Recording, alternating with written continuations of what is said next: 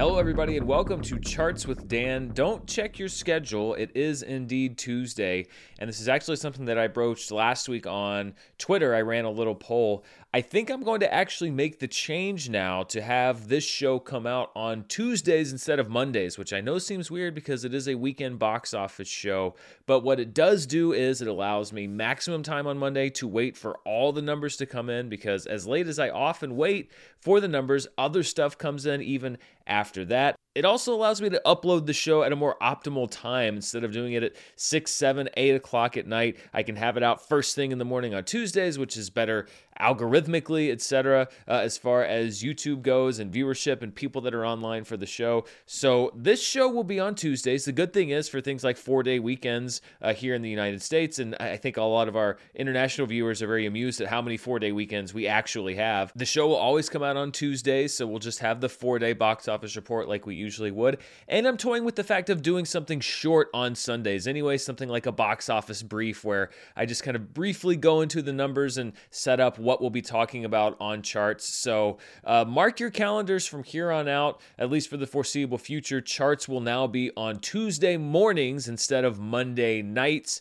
And I think this will be better for the show. It allows me more time to get it polished, and I'm not quite as much uh, in a hurry, etc. Maybe change it from a show that you listen to on your drive home from work to a show that you listen to or watch on your way to work. Although, don't watch it on your way to work, watch the road. It was a sleepy weekend at the box office, and we knew it was going to be because it's all leading up to this week's release of Doctor Strange in the Multiverse of Madness, one of the most unwieldy summer movie titles in quite some time. My review for it will be out on Thursday as of right now. I've got tickets to the first possible public screening of the movie on Thursday afternoon, so I'll have my non spoiler review out there for you on Thursday evening. I know there's a lot of other ones that are going to come up before then, but hey, I can only do my review once I see the movie. Of course, I'll still be covering this weekend's box office, but later on in the show, I will also be making my predictions for the top 10 highest grossing summer movies of 2022. We're already at this point. These will be domestic grosses, not worldwide grosses, because with release dates, etc., that's just the easiest thing to do. But it was it was a trickier job uh, than even some other years in the past as far as figuring out what movies are going to be on my top 10, what am I going to leave off of my top 10.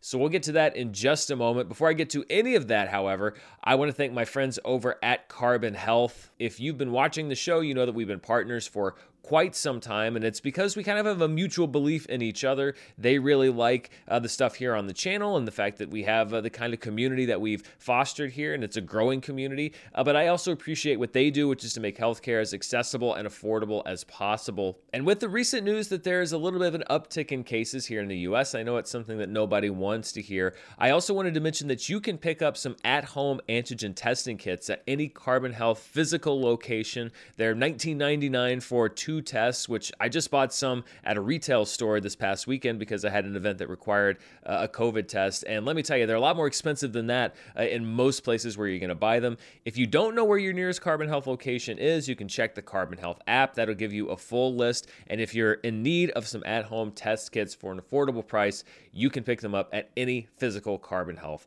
location. So thank you as always to Carbon Health for their partnership and sponsorship here on the show. So let's get to the box office as the rain starts to fall outside. It may be a bit of a stormy charts with Dan. So if we hear a little bit of rain, lightning, and thunder, well, I guess you probably won't hear any lightning, but you might see it. Um, you know, that's just part of living in Arkansas. But let's look at the weekend top five. And it was pretty familiar because it was almost exactly last week's top five. The bad guys had a pretty good hold of 32%. That's kind of the family movie hold that we're more used to seeing. It stays at number one with $16.2 million. Sonic the Hedgehog 2 continues to hold well. It drops only 26% in its actual fourth week. I think I had it last week uh, as its fourth week there's some thunder. This was really week four for Sonic the Hedgehog 2 with $11.5 million. Fantastic Beasts, The Secrets of Dumbledore stays at number three with a 41% drop with $8.3 million. The Northman takes a 48% drop. Not bad considering the cinema score that it got with $6.3 million. But really, for me, the story in this top five here is everything everywhere all at once. It just goes to show you the power of word of mouth because everything everywhere all at once was plus 2% from last weekend to re enter the top five, which means it actually did more business in its sixth week than it did in its fifth week at the box office with $5.5 million. The last time that I could find that a movie actually increased in business uh, without a major theater or screen expansion was Raya and the Last Dragon last year. Of course, that was a much different theatrical marketplace, but it is very rare to see a movie that's already in wide release actually build on its performance from the previous week. And that just goes to show you that there really is something special about this film. And I'm glad that people are still talking about it, still discovering it. I think it went back into a few IMAX screens this past weekend. So that may be one reason why there was an uptick in business. But this is really one of those things from a box office sense. Is it going to make $300 million?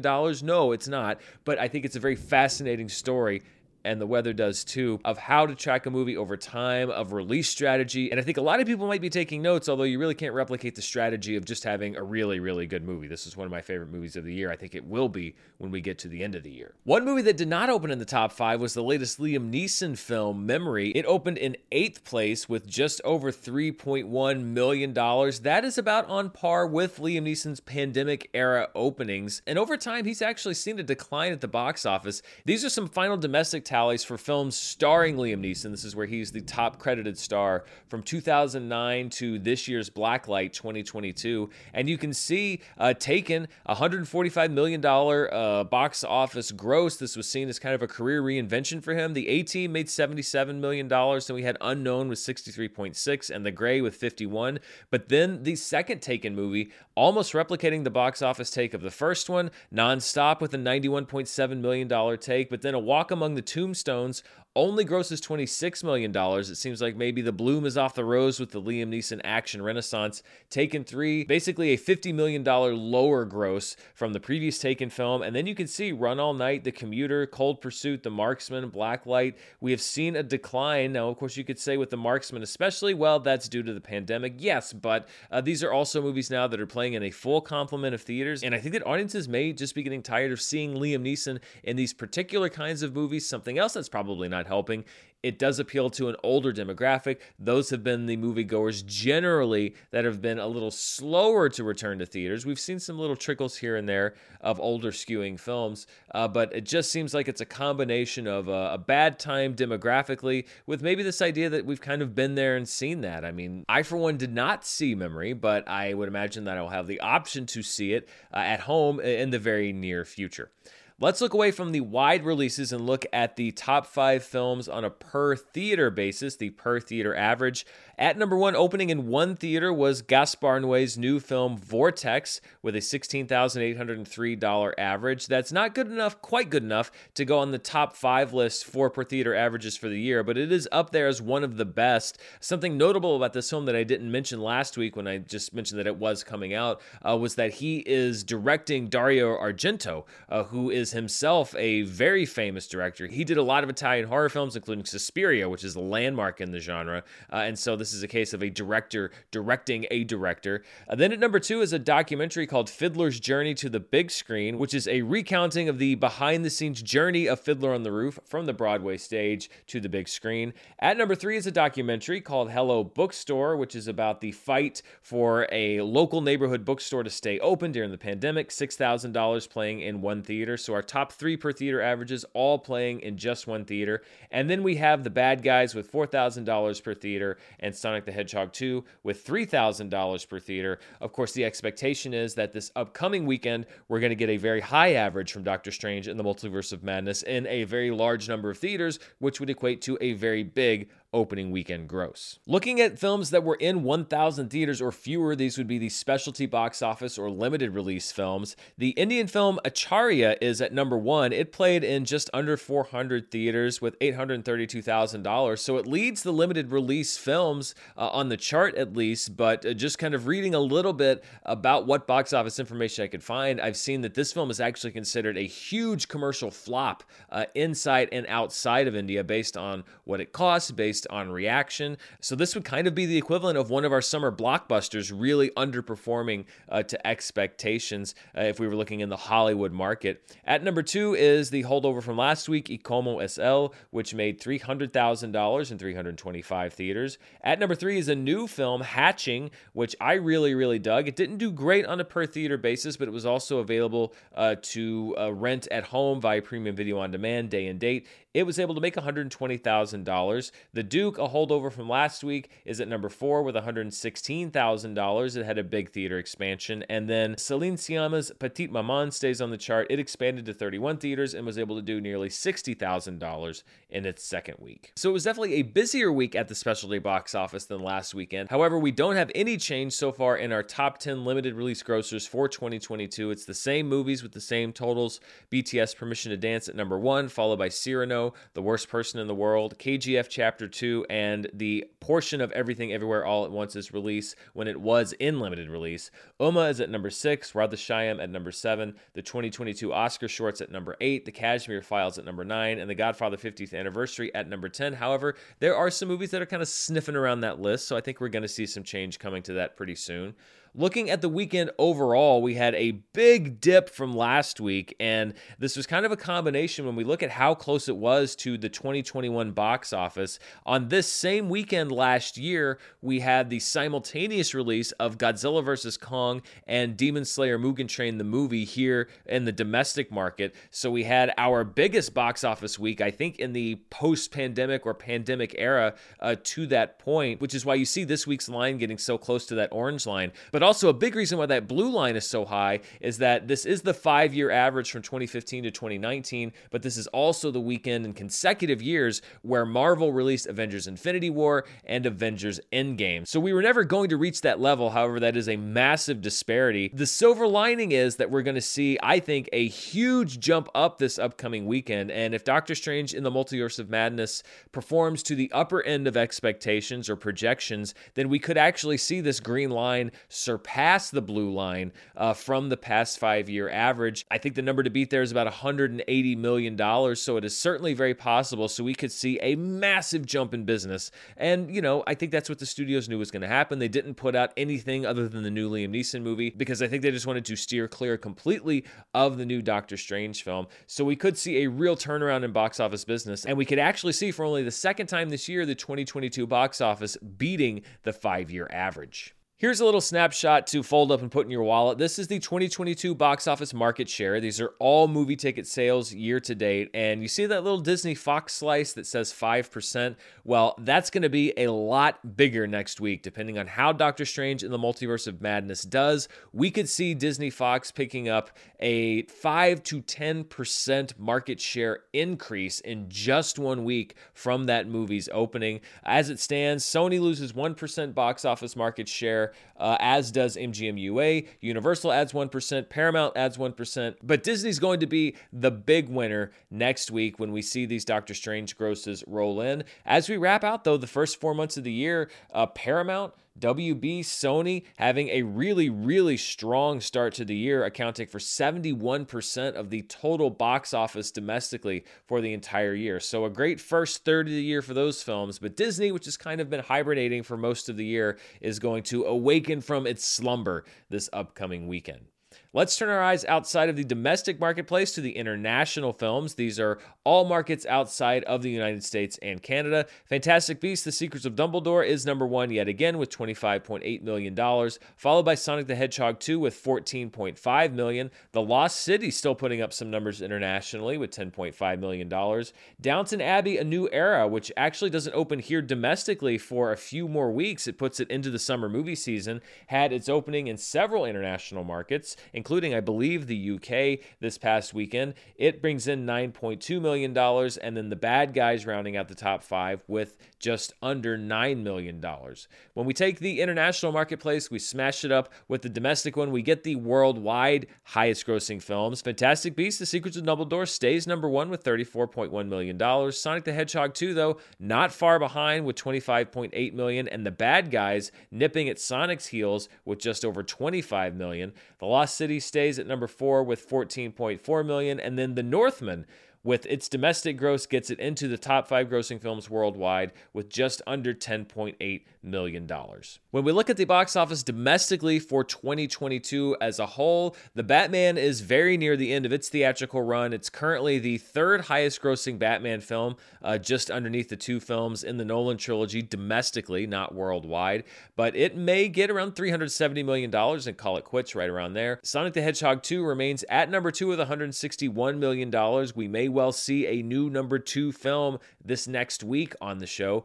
Uncharted is at number three. It's close to $150 million domestic. The Lost City has really played well over these past several weeks. It's at $90.7 million. I don't know if it's going to get to that $100 million mark. It may, but it's going to be a little tough. Scream stays at number five with 81.6 million. Fantastic Beasts, The Secrets of Dumbledore is at number six with $79.5 million. But the fact that it is in its third week and has yet to do what so many other films in the Wizarding World franchise have done in their opening weekends really speaks to its relative weakness inside of the overall franchise. Morbius drops down one spot to number seven. Dog stays at number eight. Jackass Forever stays at number nine. And Death on the Nile, it will be its last weekend on the chart. I'm pretty confident that Doctor Strange in the Multiverse of Madness is going to make more than $45.6 million. So we will say goodbye to that film this upcoming week. Looking at the 2022 worldwide box office, The Batman stays at number one with just under $765 million. The Battle at Lake Changjin 2 is at number two, followed by Too Cool to Kill at number three, and Uncharted just behind it at number four. We will see if Uncharted has about $3 million uh, left in the tank. I don't really know if it's still playing in a whole lot of markets. Fantastic Beasts, The Secrets of Dumbledore is up one spot to number five with $331.8 million. Keep in mind, however, it was a $200 million film. So we're looking at a minimum $400 million worldwide uh, for it to approach the break even point. We'll see if it can get there. Sonic the Hedgehog 2 drops down one spot to number six, followed by Nice View at number seven, Morbius at number eight, Boonie Bears Back to Earth at number nine, and The Lost City uh, really having this box office longevity. It knocks Triple R out of the 2021 worldwide top 10. It's at number 10 with $148.9 million. Again, probably uh, not, not a hollow victory, but it's going to be off this chart next week because we're going to have Doctor Strange in the Multiverse of Madness on this chart. Even if it was just the domestic opening, I think it'd be on this chart. But still good for The Lost City, which has just sort of been plugging along uh, this whole spring movie season. When we look at the previous 365 days at the box office worldwide. So you take today's date, you wind it back 365 days, and this is the results of that chart. Spider Man No Way Home stays number one. It'll probably be number one for a good part, if not the entire duration of its stay here on the chart, with $1.8 billion, almost 1.9. The Battle at Lake Changjin is at number two. No Time to Die at three. If the Batman can muster just 10 million more dollars at the worldwide box office, it can surpass No Time to Die on the chart, although I don't know if it'll be at number three by that point. F9 getting very close to its final run on this chart with $726 million. I don't know what in the hell is going to be happening with Fast 10 and if we'll see it on this kind of chart, but the franchise still basking in the glow of a box office hit. The Battle at Lake Changjin 2 at number 6, Venom Let There Be Carnage is still at number 7, Shang-Chi and the Legend of the Ten Rings at number 8, Sing 2 at number 9, and Too Cool to Kill at number 10. This is all going to get shaken up because not only do we have Doctor Strange, we have all of the big summer releases coming up. So I think that this this chart is going to look very different even uh, 4 to 6 weeks from now than it does right now. And speaking of the summer movie season, we are at the cusp of it. And I know that a lot of people are saying, like, wait a minute, we're in the first weekend of May. How is this the beginning of the summer movie season? Well, that's just how it is. I, I, have no explanation. Things kept getting pushed back. It used to start on Memorial Day, and then people started opening the week before Memorial Day, and the week before, and the week before. So I think the furthest people have been able to justify it back is that first weekend in May, but it's often what we call Marvel weekend because they've opened so many of their movies on this weekend. That's what we're getting this week with Doctor Strange in the Multiverse of Madness. And so it is time for me to pick the 10 highest grossing films, or at least my best estimation of the 10 highest grossing films that I possibly can. Sometimes I get it right, sometimes I get it drastically wrong. I picked In the Heights and The Suicide Squad last year, for example, to be two of the top 10 grossing summer films. Uh, they were not, although uh, the HBO Max thing certainly did not help with those projections. We don't have any day and date streaming things happening right now that might take people out of theaters for that reason, but this is still a very difficult year as far as which movies am I going to pick, which movies am I going to leave out. Usually the top five or six are pretty easy. It's that seven through 10 where you can really win some championships. So after a lot of back and forth and a lot of uh, deliberation and you know, maybe a coin toss or two, these are my picks for the 10 highest grossing films of summer 2022. And my number 10 pick is also the movie that I have the least confidence in, and that is Baz Luhrmann's biopic of Elvis, which I acknowledge could be a complete disaster. We don't know if Austin Butler's going to be good in this role. I don't know what the hell Tom Hanks is doing. He looks like a Mike Myers character. Tragedy, but it has nothing to do with us. It has everything to do with us. I'm really just kind of gambling here because I think that it is either going to really work or be an absolute garbage fire. And I don't know which one it's going to be at this point, but I think that if it works, it could actually bring some people into the theater, especially if the performances are really good. Uh, music biopics can bring in uh, an audience, although Elvis is a little bit of an older star, even when looking at somebody like Freddie Mercury with how well Bohemian Rhapsody did. I'm not expecting this movie necessarily to be on the top 10, but looking at all of my different options, this is the one that I decided to take the biggest gamble on. So Elvis is my number 10 movie. My number 9 movie is a little bit less risky. It's an action film. It's got some room to play, particularly through the month of August, and that is Bullet Train, which is directed by David Leitch. And when you look at David Leitch, he pulled in $50 million back in 2017 from the film Atomic Blonde, which had some great stars in it like Charlize Theron and James McAvoy, but I think this movie has an even more stacked cast. You have Brad Pitt, you have a great ensemble, including Brian Tyree Henry and Aaron Taylor Johnson, Bad Bunny's in this movie, Andrew Koji's in this movie. I think that you're going to reach a lot of different target demographics, a lot of different markets. The trailer looks really fun. I just think this is a movie that, if it works, could really be that late summer hit that could find its way onto the chart. So I didn't put it too high, but I put it at number nine. And these, by the way, are in order of how much I think that they're going to gross. So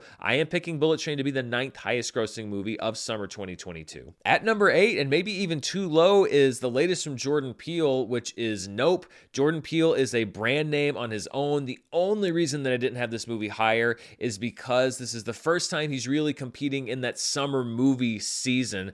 Get Out and Us had nearly identical performances at the box office, $175 million. And when you look at Jordan Peele, his name attached to Candyman last year uh, really helped to make that film one of the top 10 films of the summer. Now, Nia DaCosta, I think, did a great job with that movie. I was a big fan of it, but I think that Jordan Peele helped to get that name recognition with him on board as a producer. Here, he is directing the film, he's writing the film, and I think that there's an extra amount of buzz that goes with that. So I'm picking Nope at number eight. At number seven, every year I give Dwayne The Rock Johnson a chance to completely screw me over on my summer movie list by either picking or not picking one of his films. Last year I got lucky that I picked Jungle Cruise. It was a backup pick, uh, but it, it did end up being one of the 10 highest grossing movies of the summer. This year I'm picking one that he has a voice appearance in, which is DC League of Super Pets. What do I have here? Squeezy Bruce! Squeezy what? It is the only DC project left on the slate this summer, which, given the recent headlines off screen, maybe isn't such a bad thing.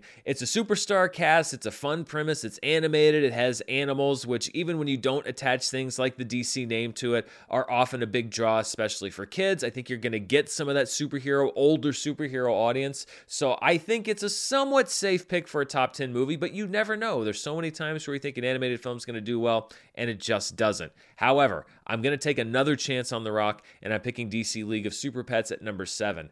At number six is a movie that I probably have too low, but my own conscience just can't let me pick it any higher, and that is. Minions, The Rise of Gru. Yes, I think I am probably underestimating how it's going to do. I'm happy to bet low in Minions, but this is not just out of spite. The original film in 2015 did $336 million, yes, but that was seven years ago. A lot of those kids have grown up. When you look at Despicable Me, it had a big drop off uh, from both the performance of Minions and especially the performance of the second Despicable Me movie. So I don't think it's without precedent for me to say that the Minions may have a decreased box office presence, but I would be stupid not to put it in my my top 10. But really, also, I'm also betting on the strength of my top five movies and not necessarily the weakness of Minions here. So uh, it is with uh, great regret that I put Minions The Rise of Gru on my list at number six, with the acknowledgement that it may very well be higher. My number five film is one that I actually might have put a little bit lower if I'd done this even a couple weeks ago, and that's Top Gun Maverick. It's really tough because these 80s movies, these revivals, you never quite know,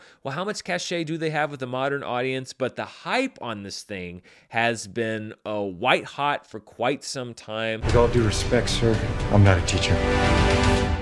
Just want to manage expectations if this movie can tap into what made the original movie such a big, big, success, and it sounds like maybe it was able to, then we could see this movie perform very well. It also already has that element of you have to see it on a big screen with the practical flying and the stunts, etc., like just about every Tom Cruise movie. So I'm picking Top Gun Maverick at number five. Of all of the movies on this list, I would not be surprised at an under or over performance, giving all of the X factors with this particular film.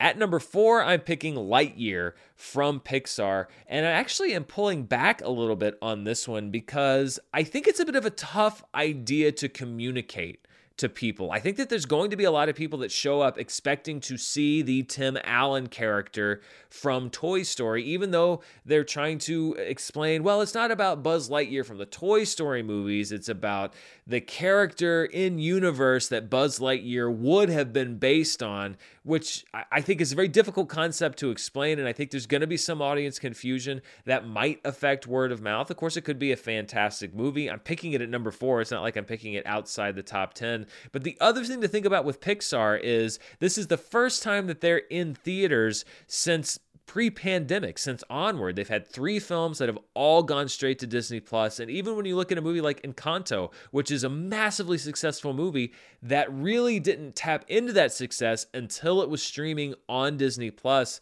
The question that you have to ask with disney's animated stuff and this extends to pixar is to what degree are audiences now trained to wait to see these movies on Disney Plus. I don't think that's going to keep a lot of people out of the theaters. It's one of the safest bets you can make if you're doing something with Pixar is to go with the original Toy Story franchise. But I- am not quite pulling back and putting it as high as some people because there are some factors that give me a little bit of pause with this movie to say it might only make a buttload of money instead of a boatload of money.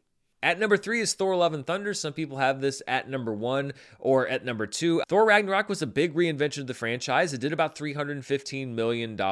I think this one may do less than that, but I still think that it's going to do well. There's always the question when you make these big story changes for multiple characters, some people are going to be on board with it, some people aren't going to be on board with it. And also the fact that this seems a little less connected to the big mega thread in the MCU right now. Are there going to be people that say, like, well, you know, uh, I'll, I'll wait three months now to see it at home. Uh, it, I don't know if it's got that same like you have to see it or you're going to get spoiled vibe that we get from Doctor Strange, for example, right now. So it's really not me saying that I don't think it's going to be a good movie. It's just not one that I'm picking to be the number one movie of the summer. I still think it's going to do quite well because people love Chris Hemsworth. They love Taika Waititi's take on this franchise. Uh, and it very well could be that this is the most successful Thor movie of them all. We'll just have to wait and see. At number two is a movie that, again, I might have put lower, especially based on previous franchise performance, and that is Jurassic World Dominion. If you know me, you know that I have not been a fan of really either of these two revived movies,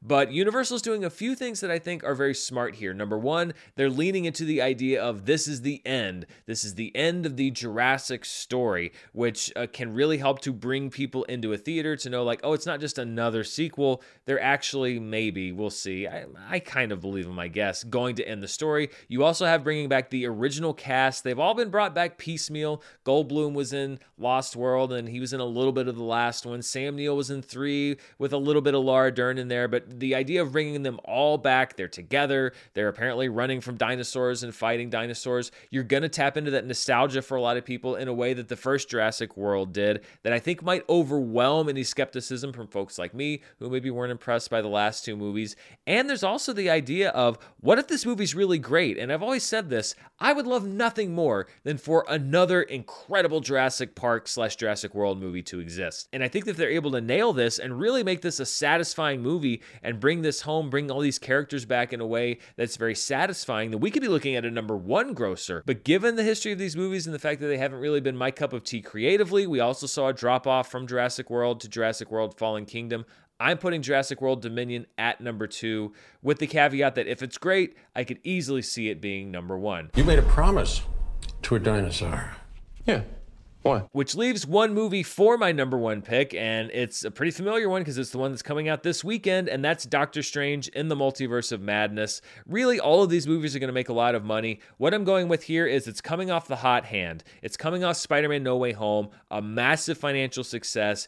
They're setting up very effectively that this story leads directly out of this movie. You basically set up the beginning of it by having Doctor Strange in Spider Man No Way Home. I mean, that is an $800 million movie that you have in Spider Man No Way Home. If you get half of that audience, then you have a $400 million domestic gross, which is easily enough to make you the number one movie of the summer. Really, this is a crapshoot, but I'm playing it a little safe here, and I think this is going to be perhaps a little front loaded, but the huge surge of people that I think are going to show up just on weekend one tops any of these other films. I think it's very likely to be the number one opening weekend of the summer, even if it's not the number one film of the summer. So it's my pick for number one. But really, at this point, you can just shuffle a lot of these different movies, and it always does come down to quality. That's the big X factor here that nobody knows. Now, there were a lot of other movies that I considered for putting on this top 10 list. We have Downton Abbey, A New Era. It has a very passionate fan base, but it skews a little bit older, which has been tough to get a turnout for. So I could see this being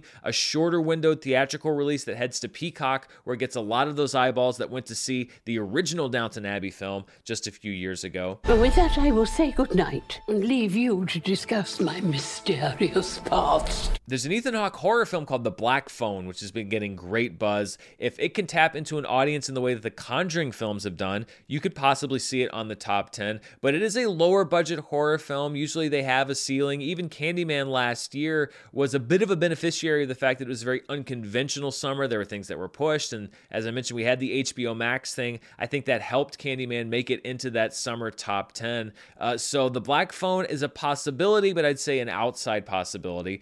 There's an animated film called Paws of Fury, The Legend of Hank. It's from Paramount and Nickelodeon. It's cute animals, it's animation. You never know what's going to happen. You could have a Secret Life of Pets situation where it just is able to hit. The Bob's Burgers movie. I see it having a short theatrical window. There is a passionate fan base. If you turn out that fan base plus, uh, you never know. Strange things can happen, but I just don't quite think it's going to have enough to make it into that top 10. And then I've got a sleeper pick for you, and it's something that uh, nobody's really seen anything about. And the only reason that I didn't really roll the dice is because we live in the era where we live in, where movies can be sent to streaming or pushed at a moment's notice. This is currently slated for an August release, but it's a movie called Secret Headquarters. It's directed by Henry Joost and Ariel Schulman, who did Project Power. It stars Michael Pena and Owen Wilson and Walker Scobell, who I thought was great in uh, The Adam Project with Ryan Reynolds, which hit Netflix earlier this year. It's about a kid who thinks his dad is a superhero. He finds a lair underneath the house. Jerry Bruckheimer's producing the movie. I haven't seen anything from it. Nobody's really talking about it, but it has that first weekend in August release date, which is where Free Guy did so well this past summer. So I think if it's a movie that hits, if it can feed into that family market, but also transition, kind of like Free Guy did, a little bit to that older market through these superhero tie ins, like Free Guy did with the video game tie ins, that I could see this being a super sleeper hit for a top 10 summer movie, particularly because it has all of August to play around with. In any other summer, I might have actually said, you know what, I'm really going to make a bold choice here and pick Secret Headquarters for my top 10 list. However, I have no confidence that it's actually going to come out or that it's not going to get sent to Paramount Plus or one of the other streaming services. So I did not pick it. I may regret that at the end of the year. But if you want to look like a smart person and pick something that nobody else has on their list, then maybe check out Secret Headquarters. So those are my picks for the 2022 summer box office top 10. Elvis at number 10, Bullet Train at number 9, Nope at number 8, DC League of Super Pets at number 7, Minions The Rise of Gru at number 6, Top Gun Maverick at number 5, Lightyear at number 4, Thor Love and Thunder at number 3, Jurassic World Dominion at number 2, and the movie opening this weekend, Doctor Strange in the Multiverse of Madness, riding that Spider Man No Way Home hot hand all the way to number 1. Before we continue, I want to take just a moment to thank the sponsor of today's show, Athletic Greens. You know, tons of people take some kind of multivitamin, but it is really important to choose one with high quality ingredients that your body will actually absorb. One of the things that it does focus on is gut health, which is a focus for me as I'm kind of looking at 2022 as a self improvement year. But the great thing about Athletic Greens is it has so many different ingredients that do so many great things for you and for your body. And it's not just full of vitamins and minerals minerals. It also tastes great, which is especially good because Athletic Greens is lifestyle friendly and contains less than one gram of sugar, no GMOs, no artificial anything, while maintaining that same great taste. I would love for you to give Athletic Greens a try, and to make it easy, Athletic Greens is going to give you a free one year supply of immune supporting vitamin D, very important during this cold and flu season, and five free travel packs with your first purchase. All you have to do is visit athleticgreens.com slash Dan. Again, that is athleticgreens.com slash D-A-N to take ownership over your health and pick up the ultimate daily nutritional insurance. And I want to thank Athletic Greens for sponsoring today's show. Before we get to the streaming charts, I always like to do a box office flashback to a previous weekend in box office history. And I mentioned the difficulties that Fast 10 has been having. It has lost its director. It seems like they may have found a replacement director. There's reports of potential issues with Vin Diesel. Let's go back to some happier times in the Fast franchise. As a matter of fact, let's go to half of where we are now. And that would be for the weekend of April 29th to May 1st, 2011. Fast 5, the rejuvenation of the Fast franchise when The Rock came uh, to play in Vin Diesel's sandbox before leaving. $86.1 million in its opening weekend. If you adjusted that for inflation, I believe it would be over $100 million. And it really was the first quote unquote modern fast film that delivered what we're seeing today. Week three of Rio was still pulling in impressive numbers with $14.7 million. The second weekend of Madea's Big Happy Family from Tyler Perry in its second weekend, $9.8 million in number three. Water for Elephants, starring Reese Witherspoon and Robert Pattinson, in its second week was at number four with $9.3 million. And then at number five, a Disney live action film called Prom, opening to try to, I guess, take advantage of prom season. Didn't quite make it to number one, but a $4.7 million opening, still in the top five. Hard to believe, though, 11 years ago, we are as far away from the rejuvenation of the Fast franchise as the Fast franchise was from its origins when Fast 5 came out, a little bit farther, actually. So we've really spent more time with the modern version of the Fast movies than we did with the four previous ones. And, you know, we'll see if this Fast 10 is actually the last one or if Vin Diesel just, I think Vin Diesel's just going to keep making them like alone in his dressing room or trailer uh, just forever. He'll just write scripts and record it himself. I might actually be more interested in those. Before we wrap up, let's see, as always, what people are watching at home, or at least get an idea of it. And we start by looking at what people are renting over on iTunes. At number one is Uncharted, which took advantage of a more conventional theatrical window. It's currently only available for purchase, but that did not keep it out of the number one slot. Tom Holland has the movie in the number two slot as well, with Spider Man No Way Home, available for both purchase and rental. Moonfall, available for purchase and rental, is at number three. Not a great movie, but you know, you can watch it. Ambulance with a shorter theatrical window than any of the films above.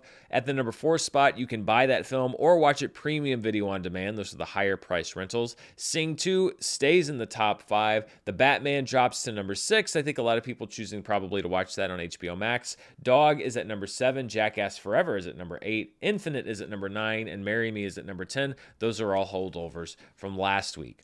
Let's look at the 10 most watched programs on Netflix, and these are using my Murrell metrics. This is basically a number that judges what the potential finished views of a movie or TV series would be to kind of put them on more even footing. At number one is the Netflix series Anatomy of a Scandal, with 16.9 million uh, potential finished views. At number two, Conversations with a Killer, taking on John Wayne Gacy, a new entry to the chart with 12.3 million potential finished views. These are global numbers, by the way.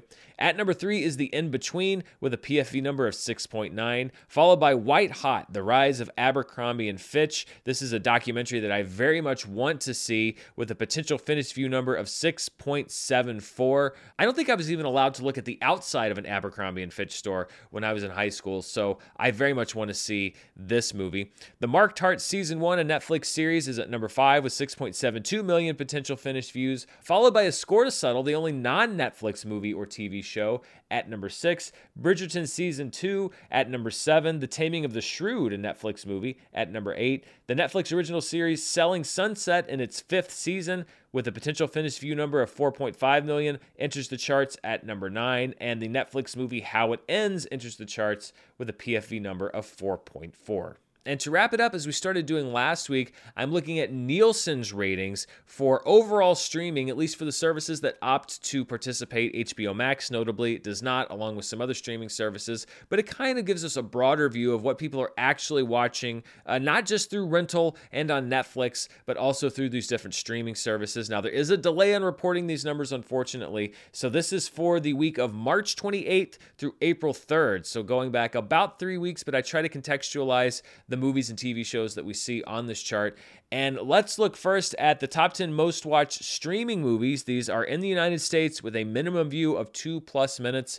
Encanto the most watched streaming movie for the week of March 28th through April 3rd, with 12.4 million hours watched in its 13th week of release. Just going to show how much of a phenomenon that movie has been for Disney Plus on streaming, turning red in its fourth week of release, the second most watched streaming movie that Nielsen was able to measure, with 10.8 million hours watched. The Adam Project remaining a popular choice in its fourth week, with 7.9 million hours watched, outdoing the first week of another much hyped Netflix uh, project, The Bubble, from director Judd Apatow. It was actually competitive with Sing 2 on Amazon, which is not available for free. So this just goes to show you how popular this film is. Universal really able to tap into the best of theatrical and home distribution for Sing 2. At number 6, Shrek Forever After on Netflix with just over 4 million hours watched, followed by Moana on Disney Plus in its 122nd week of release. Another library title that's very popular for Disney. Shrek on Netflix at number 8, so the Shrek franchise doing well for Netflix when they have the rights to it. Trust No One, which is the hunt for the Crypto King from Netflix in its first week was at number 9, and then the Disney Plus remake of Cheaper by the Dozen in its third week, holding on to that number 10 spot. And finally, when we look at the 10 most watched series on streaming, there's an interesting caveat here when we get to the end of the list. Bridgerton was number one across all seasons, followed by The Last Kingdom at number two, NCIS at number three, CoComelon with 10.5 million hours watched, one of the most watched streaming shows in the United States. Is It Cake also on Netflix at number five, Criminal Minds on Netflix at number six, Heartland on Netflix at number seven. That's a new entry to the chart. Inventing Anna on Netflix at number eight, Good Girls on Netflix at number nine, and then at number 10 on Disney Plus, the only non Netflix show to make this chart is Moon Knight with nearly 7 million hours watched. Now, the thing to note about this is that this is measured by hours watched all of the rest of these shows had multiple seasons and multiple episodes available to watch. This number for Moon Knight is only inclusive of the first episodes. So while all of these shows were putting up numbers with many different seasons uh, and many different episodes, Moon Knight was able to draw enough viewers with just one episode to make this top 10 list, which just goes to show the strengths of these MCU shows as they stream on Disney Plus. It'll be interesting for me to track because as we go into these next weeks, we'll be getting deeper into Moon Knight's run. Does it continue to climb up the charts as people watch the first episode and the second episode and then the third because it has that weekly release structure? So that's one to keep an an eye on uh, if Moon Knight will stay here on this chart, but pretty impressive that it can make it just off of the power of one episode. And that wraps it up for this week. Next week, of course, we will be talking about the movie that is on everyone's lips. And I'm speaking, of course, of the Netflix version of Marmaduke, which will be releasing this weekend. But also in theaters is Doctor Strange in the Multiverse of Madness, the only film hitting wide release this weekend, and probably the one that's going to account for more than the lion's share of the business. It's actually a big Marvel week, uh, both for Marvel uh, and here on the channel. I will be doing my review of Moon Knight, the series, season, the finale, definitely, that's coming up. That'll be out early on Wednesday morning. I'll also be doing my review of Doctor Strange and the Multiverse of Madness. I'll be seeing that on Thursday afternoon, unless I'm able to uh, uh go into some multiverse that gets me into an earlier screening. Uh, but more than likely, you'll see my review on Thursday night, non spoiler review. Then coming up this weekend, weekend, there will be my spoiler review for Doctor Strange in the Multiverse of Madness. So, a big week as we kick off the summer movie season, get the next big chapter in the MCU. Thank you so much for watching me here on Charts with Dan on our new day. Mark your calendars for Tuesday mornings. If you want to see even more of what I'm up to, you can check me out on Patreon at patreon.com slash Dan Murrell. And of course, stay tuned right here on the channel for a very eventful week. I want to thank my partners at Carbon Health. I also want to thank Athletic Greens for sponsoring today's show. But most of all, I want to thank you for watching. I'll be back very soon. Stay safe, and I'll see you next time. Bye.